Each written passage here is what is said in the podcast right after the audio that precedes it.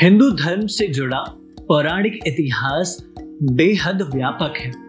अलग अलग युगों में इस इतिहास में विभिन्न घटनाओं का समावेश होता रहा है। साहसी और महान योद्धाओं की इस कहानी में अनेक शस्त्रों का भी प्रयोग किया गया है।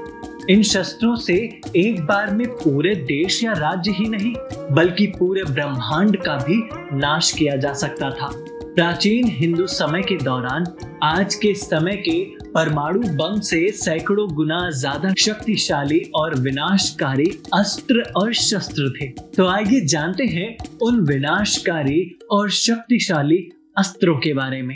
पाशुपतास्त्र हिंदू पौराणिक कथाओं के अनुसार पाशुपतास्त्र ब्रह्मांड का सबसे विनाशकारी व अनूठा शस्त्र माना जाता है। यह भगवान शिव के पशुपति रूप का व्यक्तिगत हथियार है। पाशुपतास्त्र एक बार में सृष्टि और सभी जीव जंतुओं को नष्ट करने की क्षमता रखता है। युद्ध में अर्जुन से प्रसन्न होकर भगवान शिव ने अर्जुन को पाशुपतास्त्र प्रदान किया था। ब्रह्मशीर। ब्रह्मशीर को ब्रह्मास्त्र से चार गुना ज़्यादा शक्तिशाली हथियार माना जाता है।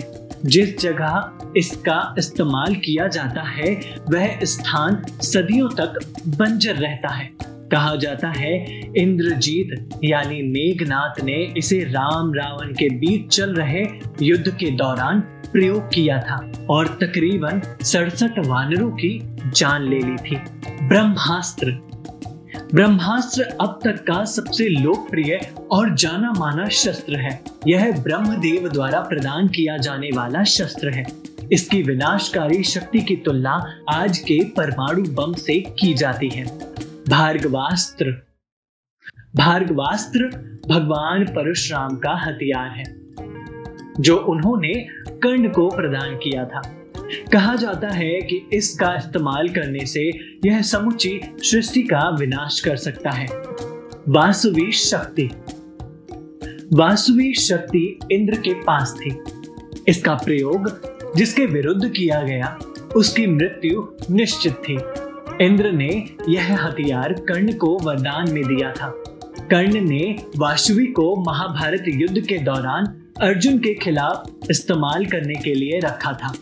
पर अंत तो गत्वा कर्ण को इसका इस्तेमाल घटोत्कच के खिलाफ करना पड़ा। तो इसी प्रकार के थे यह महाविनाशकारी कुछ शस्त्र, जिनकी खोज आज के युग में भी जारी है। भारतीय संस्कृति अति प्राचीन और सर्वव्यापी है, जिस पर हम सबको गर्व करना चाहिए। और ऐसे ही रोचक तत्वों को जानने के लिए देखते रहिए ओम टीवी। धन्यवाद।